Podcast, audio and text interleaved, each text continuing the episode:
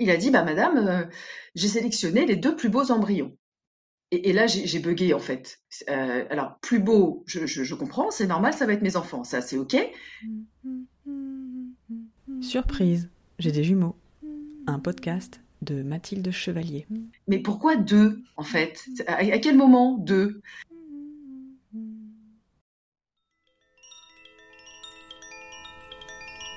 L'annonce. Alors, nous concernant, c'est un peu particulier parce qu'on a fait une PMA, donc une FIV XI, le dernier stade de la PMA. Et du coup, je ne suis pas du tout dans ce contexte de l'absorption du choc gémellaire qu'on peut avoir quand on est parent, qu'on arrive pour faire son écho de datation et que l'échographe nous dit « Ah, bonjour madame, il y en a un. Ah, bah non, finalement, il y en a deux. » Donc, j'ai pas eu ce choc-là, qui s'appelle comme ça, hein, l'absorption du choc gémellaire, j'ai pas eu ça.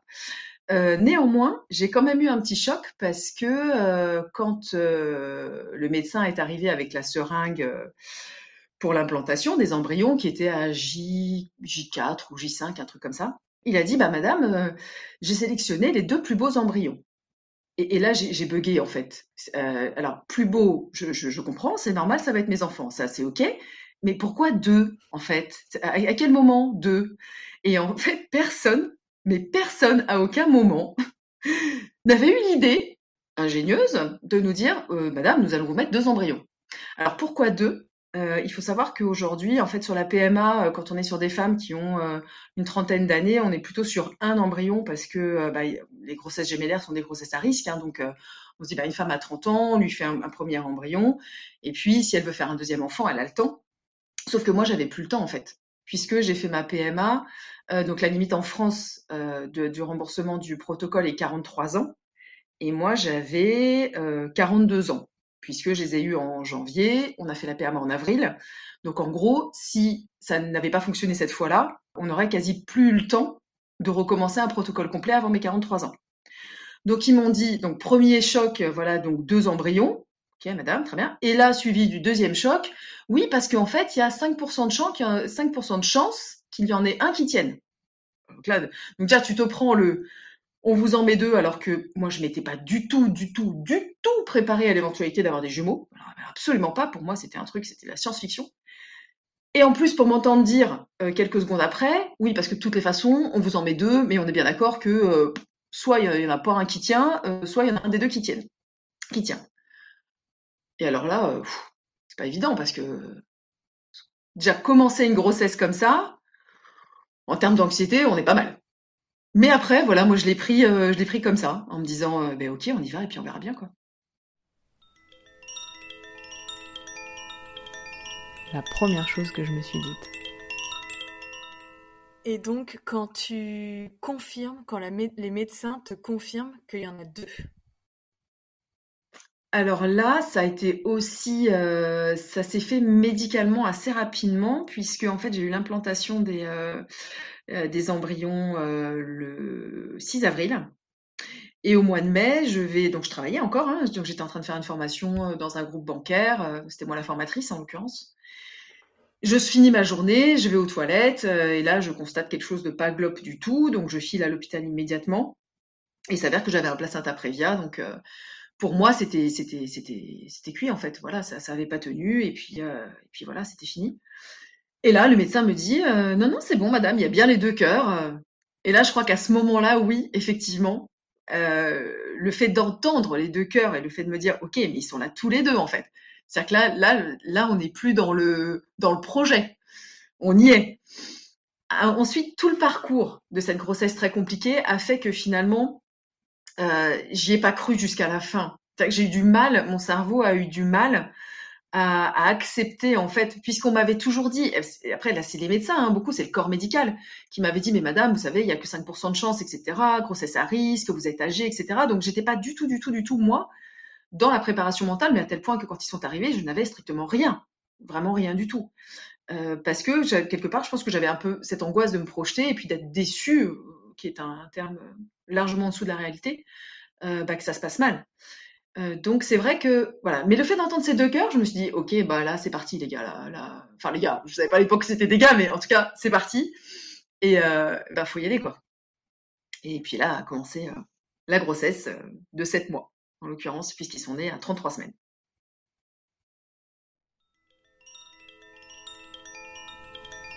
Et le cadeau dans tout ça?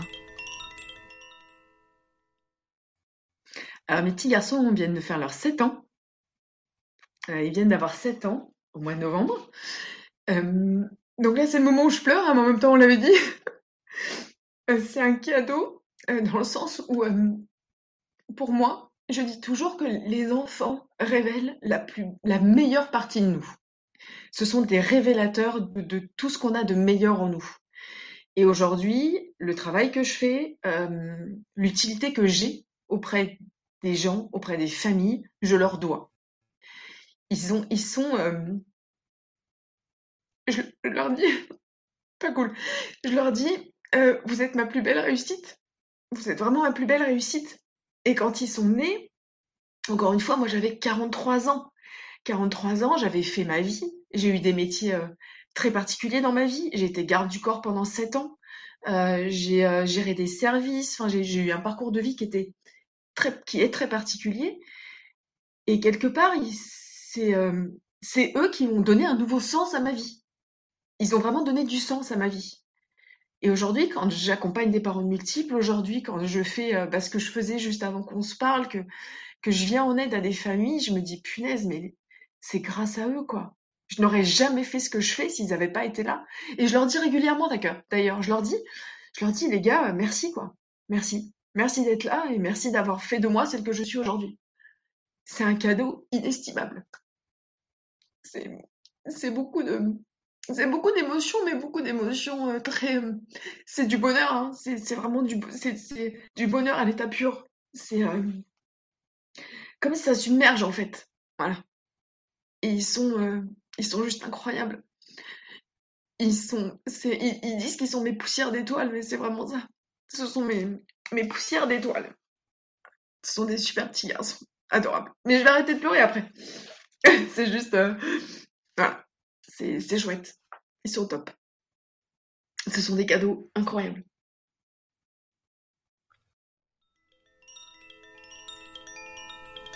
L'effet waouh.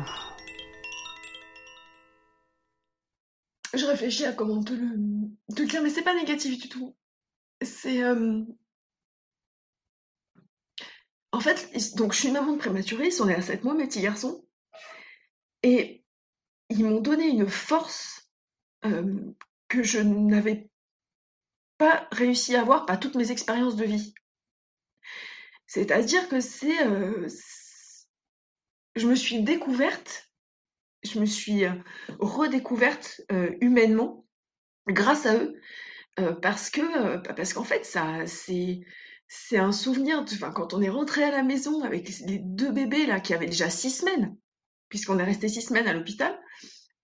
Et quand on est rentré à la maison avec ces deux bébés, je me revois les poser dans le salon et me dire, ok, mais maintenant, ça y est, quoi, on va commencer notre vie ensemble. Et c'est un très beau souvenir dans le sens où c'est à la fois irréel, parce que tu arrives avec toi, tu poses ces deux bébés là, tu te dis, mais comment ça marche en fait? Et donc c'est à la fois irréel comme souvenir, et c'est à la fois merveilleux parce que ça a été le début d'une nouvelle vie. Et une nouvelle vie qu'encore une fois, j'ai commencé très tardivement. Et c'est vraiment comme si j'avais eu une deuxième vie dans ma vie, en fait, qui a commencé avec leur naissance, avec leur arrivée. Et du coup, c'est un très beau souvenir. Et puis après, des beaux souvenirs, il y en a à l'appel de tout ce qu'ils ont fait, tout ce qu'ils ont réussi à faire, tous leurs apprentissages, tout... En fait, chaque jour, il y a une pépite. Chaque jour. Il y a un petit truc, une petite phrase. Il n'y a pas une journée où je me couche en me disant « j'ai pas de souvenir de cette journée ». Et donc, c'est puissant. Mais, et leur prématurité, pour moi, c'est un cadeau. C'est aussi un cadeau. Parce que même si ça n'a pas été facile tous les jours, on va pas se mentir, ça n'a pas été facile tous les jours. Pour autant, au global, on en est ressorti tellement fort là tous. Et voilà, on était armés, quoi. C'est un beau souvenir, ce retour à la maison. avec eux. Bon, on n'avait rien, hein, parce que comme j'avais flippé pendant toute la grossesse, je n'avais absolument... Enfin, ils n'avaient pas de chambre, c'était la merde totale, hein, on va pas se mentir. Hein. Quand je dis que je les ai posés dans le salon, je les ai littéralement posés dans le salon. C'est-à-dire que je ne savais pas où les mettre ailleurs. Hein. Donc voilà, ils ont dormi dans la nacelle de la poussette pendant des semaines. Hein. Mais c'est ok en même temps, c'est pas grave. Enfin, je veux dire, ils n'avaient pas de chambre, so what, c'est pas grave. Aujourd'hui, ils sont hyper équilibrés et tout va bien. Mais ils n'avaient rien. Enfin, j'étais allée chez Jumeaux et Plus chercher des body, des machins et tout en catastrophe. Mais parce que, mais c'est pas grave en fait. Et puis voilà. Alors là, pour le coup, le lâcher prise, c'est un vrai sujet quand on devient parent de multiple. Déjà, quand on devient parent, c'est un sujet, mais alors quand on devient parent de multiple, oulala, fou. Tant que rien n'est grave, rien n'est grave. Tout va bien. Voilà. Mais ça, voilà, ça fait partie de mes beaux souvenirs en tout cas, ce retour.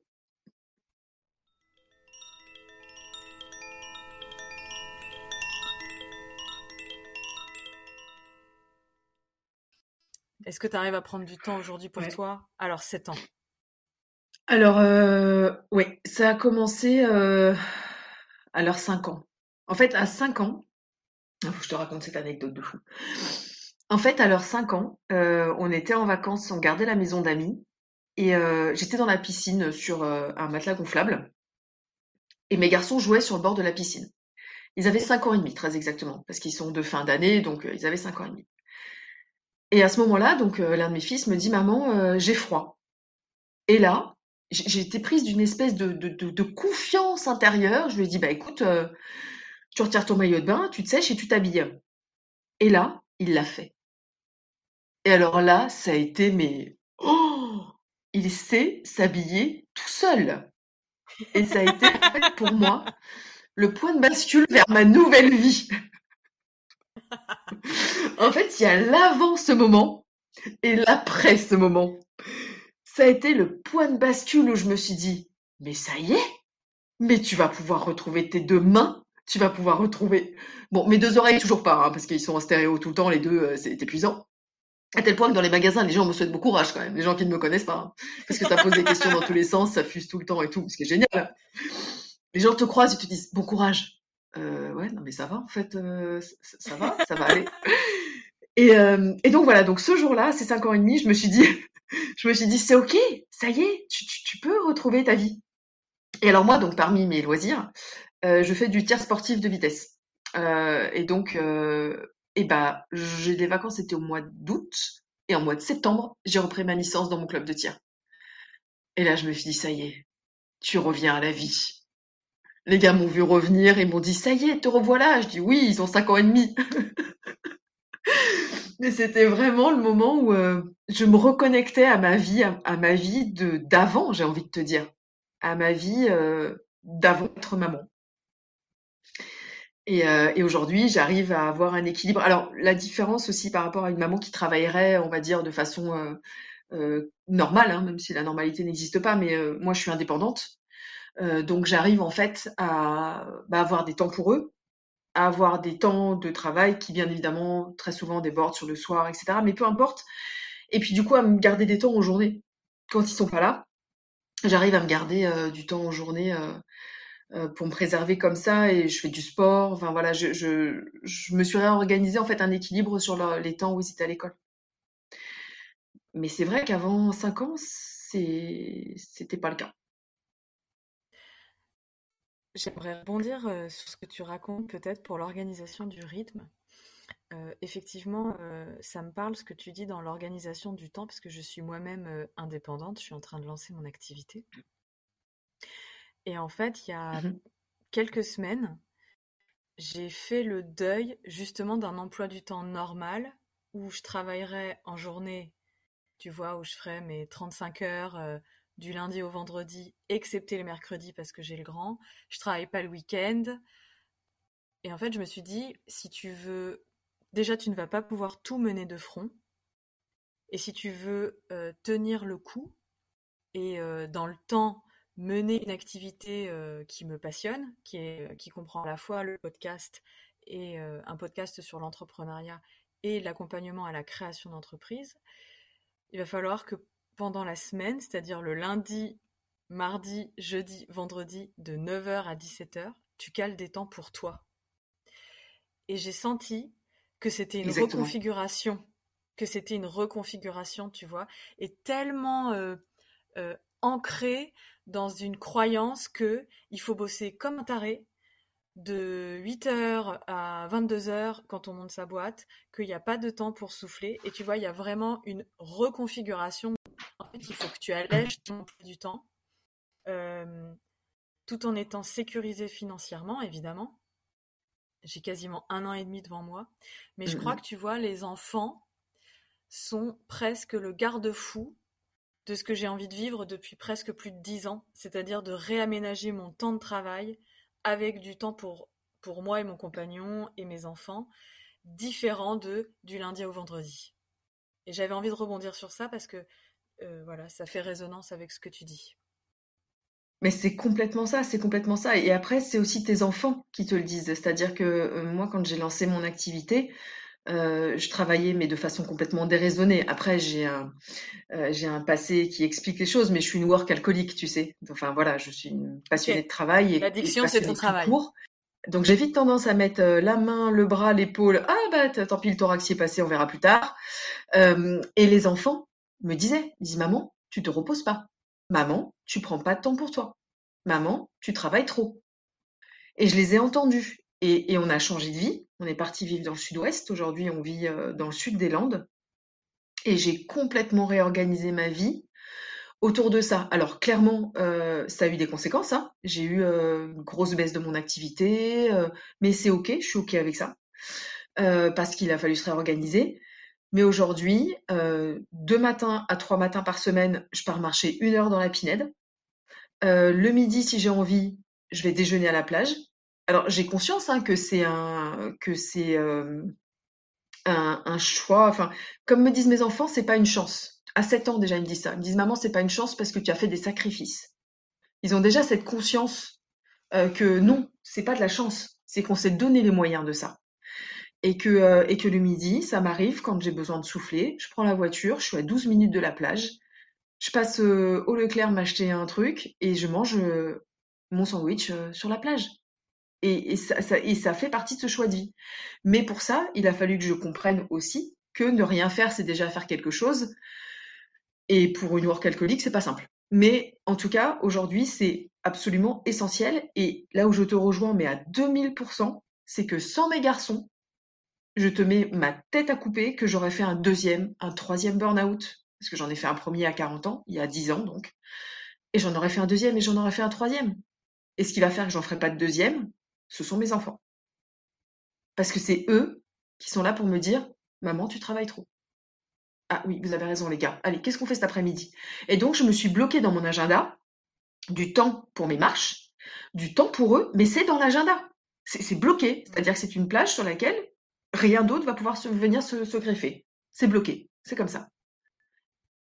Et c'est ça, vous faites mon équilibre. Il résonne et en fait, c'est ça, c'est eux. C'est pour ça que je te dis, ils sont des cadeaux, mais tellement merveilleux, ces enfants. J'ai vraiment l'impression d'avoir une 2e vie dans ma vie, quoi, dans ma première vie.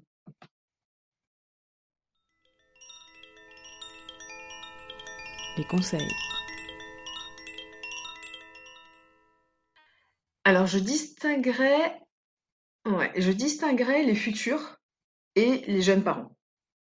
Pour les futurs parents de jumeaux, de multiples, alors, je suis personne pour donner des conseils. Hein. Je suis là pour dire les choses et puis après, chacun en fait ce qu'il veut. Je ne suis pas le Dalai Lama. Hein. Donc, les 3 choses que je dirais, le premier conseil, entre guillemets, c'est d'anticiper. Le 2e conseil, c'est d'anticiper. Et le 3e conseil, c'est d'anticiper. C'est exactement comme pour les commerces, tu sais.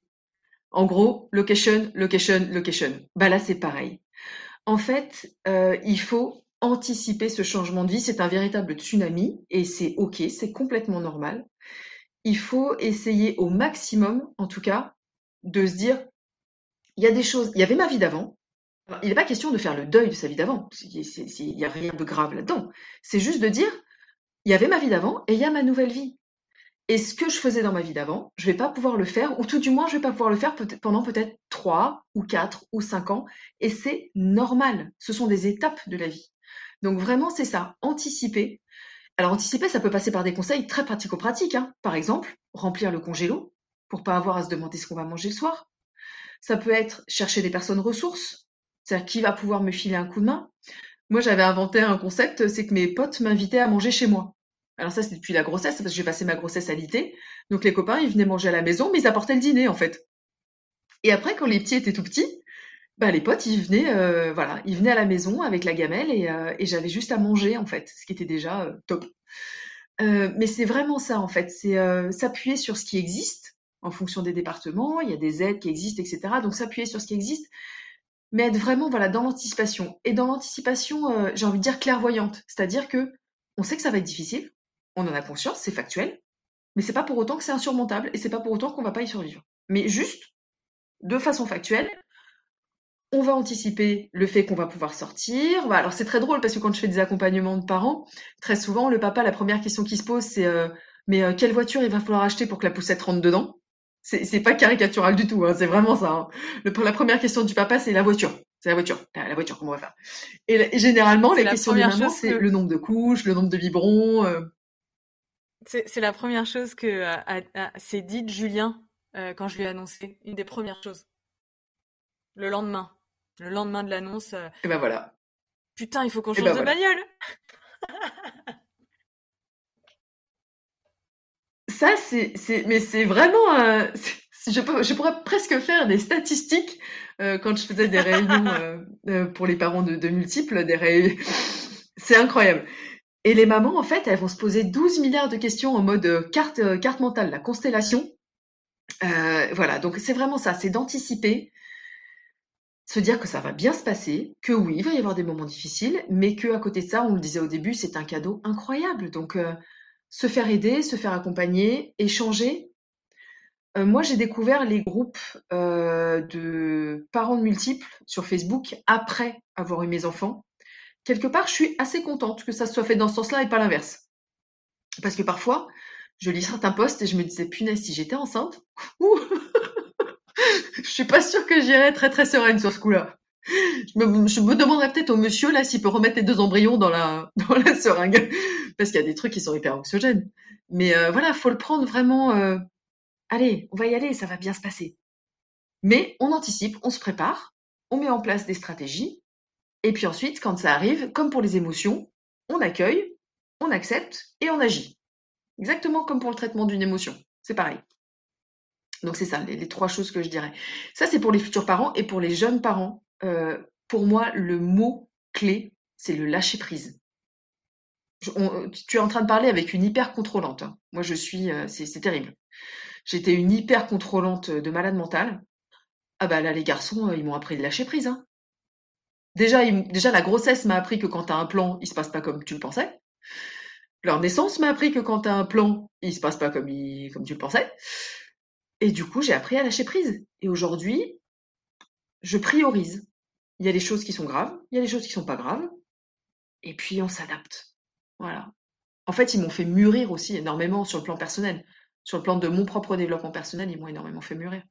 Donc, pour les futurs, on anticipe. Pour les jeunes, on lâche prise. Et puis, il y a des étapes normales du développement des enfants. On les connaît. Et si on a besoin, on va chercher des ressources et puis on avance. Mais ça se fait. On survit. Regarde, tu vas avoir 50 ans. On survit, hein. Ça se passe bien.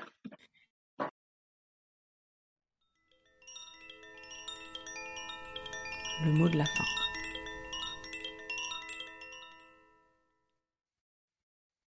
En fait, j'ai vraiment envie de partager aux parents que il n'y a rien, aucune parentalité en fait ne ressemble à cette parentalité-là.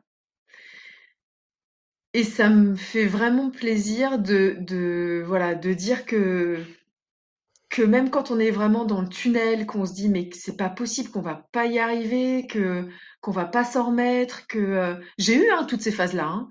J'ai eu les phases de me dire mais pourquoi t'as fait ça quoi ? Mais t'avais ta vie, t'étais peinard, pourquoi t'as fait ça ?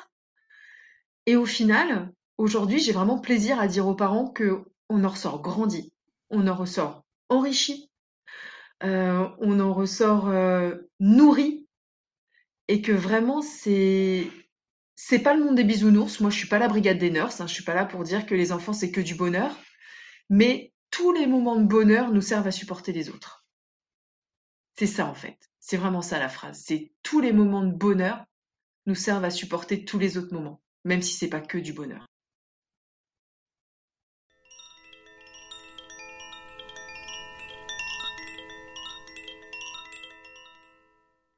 Je suis la mer qui crie quand ça déborde. Je suis la mer qui est encore parfois fatiguée après avoir été trop longtemps épuisée. Je suis la mer qui en a plus que marre du quotidien par moments et qui voudrait partir loin, très loin, quand son cerveau sature de tout. Je suis la mère qui s'est demandé pourquoi elle avait fait ça, en pleurant, quand elle avait ses deux bébés qui hurlaient dans ses bras à 3h du matin. Je suis la mère qui s'est prise à regretter sa vie d'avant. Je suis la mère qui a parfois pensé à tout ce qu'elle aurait pu, pourrait faire s'il n'était pas là. Et pourtant, malgré tout cela, je suis la meilleure mère qui soit pour les deux plus beaux cadeaux de ma vie. Parce que je suis surtout la mère qui a enfin appris à comprendre ses émotions pour mieux les aider à gérer les leurs. Je suis surtout la mère qui a compris que prendre du temps pour elle était absolument nécessaire, même quand elle pense être trop fatiguée pour le faire.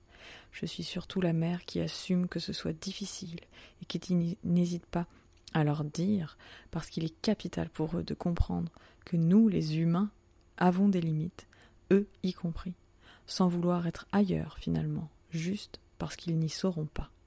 Je suis surtout la mère qui sait plus que jamais pourquoi elle a fait ça. Je suis la mère surtout qui accepte que la vie d'avant est la base de celle d'aujourd'hui, plus qu'un regret à avoir d'une époque révolue, quoi qu'il en soit. Je suis surtout la mère qui pense à tout ce qu'elle pourra faire à l'avenir, avec et sans eux.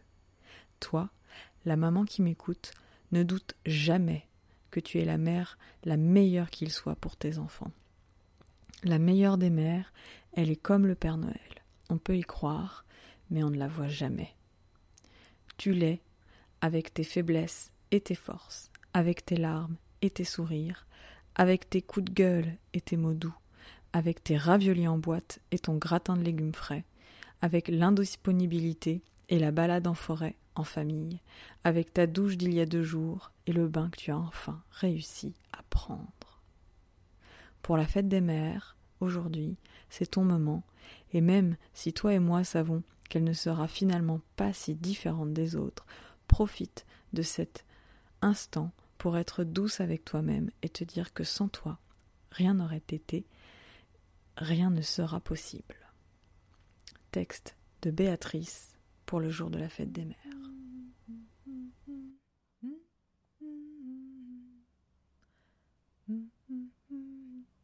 Surprise, j'ai des jumeaux.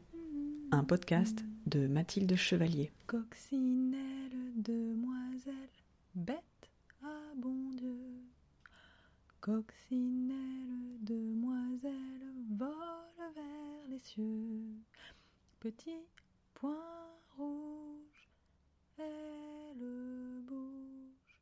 Petit point blanc, elle attend. Petit point noir, coccinelle, au revoir. Putain de ménopause, merde. Oh, shit. Ménopause sa mère. Ménopause sa mère. Ah putain de merde. C'est toi que ça coupe Elle est morte derrière en plus. Et fous-toi de ma gueule, tu vas voir dans 15 ans comment ça va se passer pour toi.